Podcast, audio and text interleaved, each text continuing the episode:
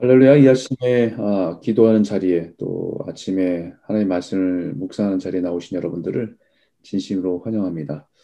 늘 주님의 말씀으로 우리가 살아가고 그 능력 가운데 거하는 귀한 하루가 되기를 소원합니다.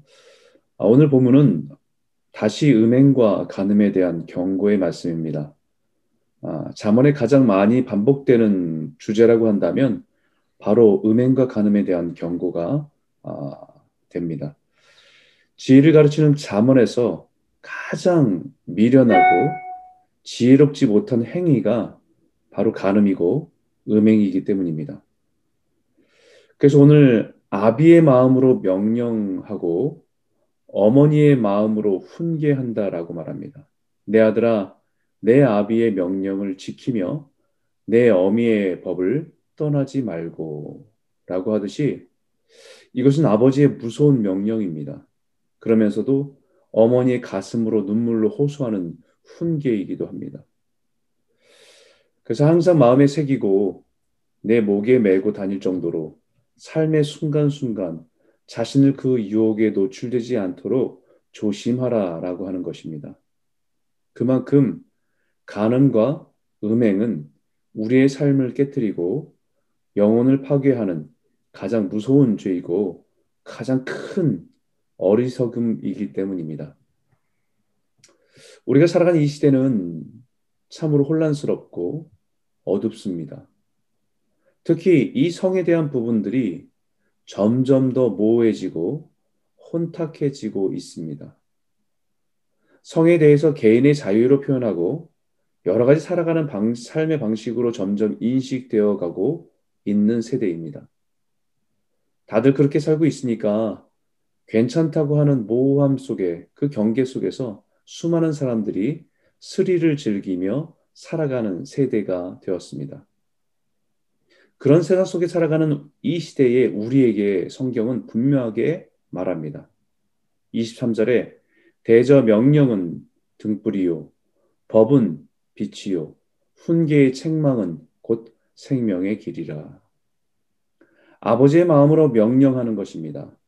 그것은 하나님의 법이기 때문입니다. 그래서 단호하고 무섭게 명령하는 것입니다. 이 명령을 들을 때는 부담스럽지만 그 명령이 어두운 길을 걸어가는 인생의 등불이 되어줄 것입니다. 어머니의 마음으로 훈계하는 것은 자녀를 바르게 인도하기 위한 책망입니다.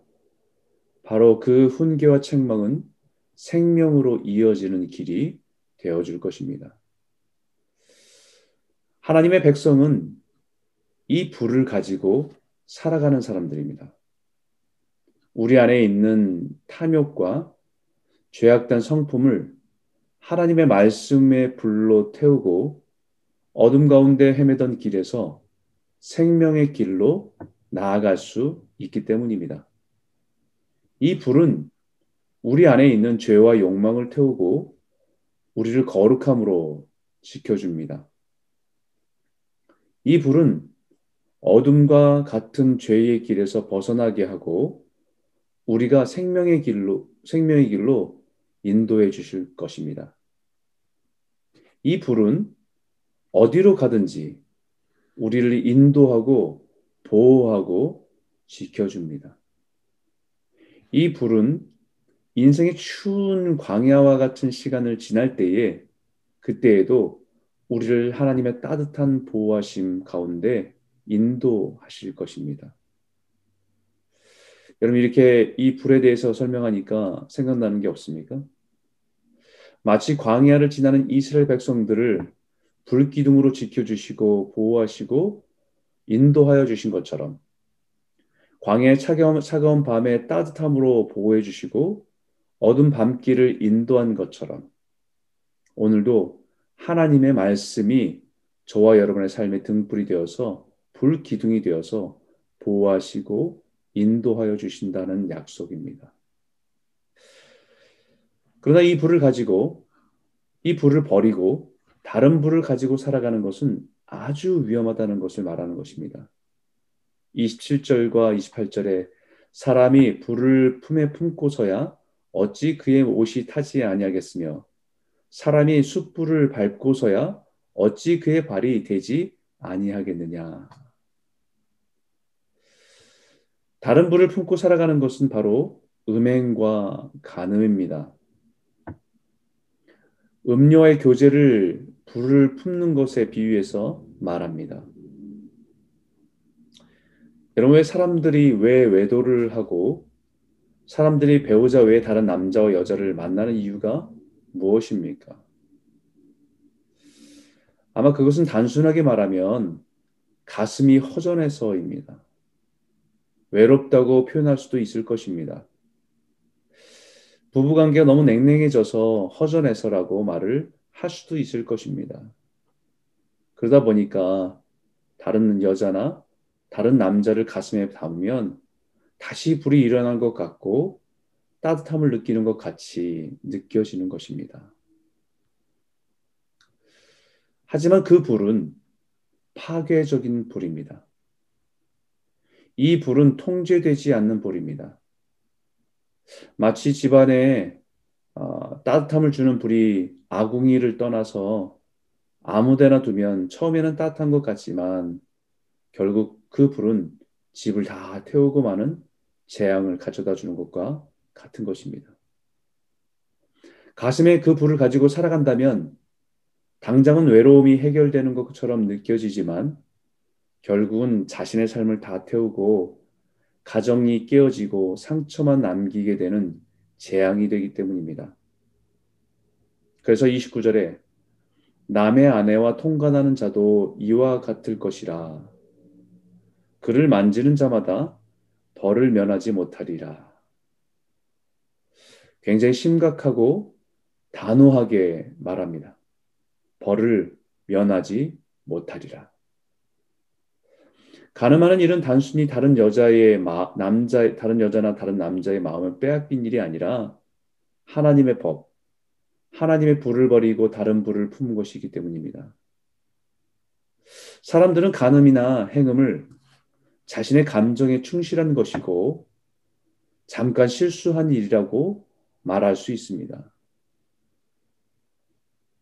세상에서 말하듯이 사랑에 빠진 것은 죄가 아니잖아라고 자신의 감정에 충실한 것이 죄가 될 수 없다고 변명할 수 있습니다. 그것도 다른 사람에게 엄청난 해를 끼친 것이 아닌 것인데 그것이 뭐 그리 심각한 죄가 될 수 있냐라고 말할 수도 있을 것입니다. 사람의 생명을 해한 것도 아닌데 그것이 무슨 그렇게 그 심각한 죄냐라고 말할 수 있을 것입니다. 거기에 대해서 32절은 분명하게 말합니다. 여인과 가늠하는 자는 무지한 자라. 이것을 행하는 자는 자기의 영혼을 망하게 하며 상함과 능욕을 받고 부끄러움을 씻을 수 없게 되나니. 라고 하듯이 간음은 단순한 사랑의 감정에 휘둘린 해프닝에 불과하다고 말하는 사람은 정말 무지한 자라는 것입니다. 아무에게도 해를 끼치지 않은 단순한 사고라고 말하는 것은 정말 무식한 사람이라고 말하는 것입니다. 왜냐하면 다른 범죄는 물질의 손해를 일으키거나 다른 사람에게 해를 끼치는 것이라고 한다면 이 간음은 가장 먼저 자신의 영혼을 망하게 하는 일인지 모르기 때문입니다. 그리고 다른 사람에게 해가 안 끼칩니까? 자신을 의지하고 바라보면서 사랑하던 배우자와 자녀에게 남기는 배신감과 깊은 상처를 남기게 됩니다. 또한 그것은 다른 사람들의 동정을 얻을 수도 없습니다. 수치를 당하고 부끄러움을 당하는 일입니다. 그것은 씻을 수 없는 상처와 부끄러움을 남기는 죄입니다. 배가 고파서 먹을 것이 없어서 도둑질하는 것도 나쁜 일이지만 그것은 가난이라고 하는 현실과 배고픔이란 현실을 이해하면 죄는 미워하되 사람은 미워하지 않을 수 있습니다. 그리고 오히려 사람들에게 동정을 얻을 수 있습니다. 사회적인 구조 속에서 가난을 벗어날 수 없는 그런 현실 속에 그것을 그 배고픔을 어, 극복하기 위해서 해결하기 위해서 도둑질한 것이라고 한다면 사람들에게는 동정을 얻고 또 불쌍함을 얻을 수 있습니다. 그리고 그것이 물론 잘못이기 때문에 자신의 잘못을 인정하고 그 보상을 물질적인 보상을 하면 됩니다. 하지만 간음은 자신의 영혼을 망치는 일뿐만 아니라 배우자와 자녀에게 씻을 수 없는 상처를 남기는 일입니다. 이 일이 있고 나서 자신의 잘못을 깨닫고 돌이키려고 해도 원래대로 회복되기가 너무 어렵습니다. 예전보다 더 많은 수고를 하고 예전보다 더 많은 선물로 그 자녀에게 배우자에게 갖다 준다고 한들 쉽게 회복이 되지 않기 때문에 심각한 죄입니다. 사랑하는 성도 여러분, 오늘 이 말씀을 깊이 묵상해 보시기 바랍니다.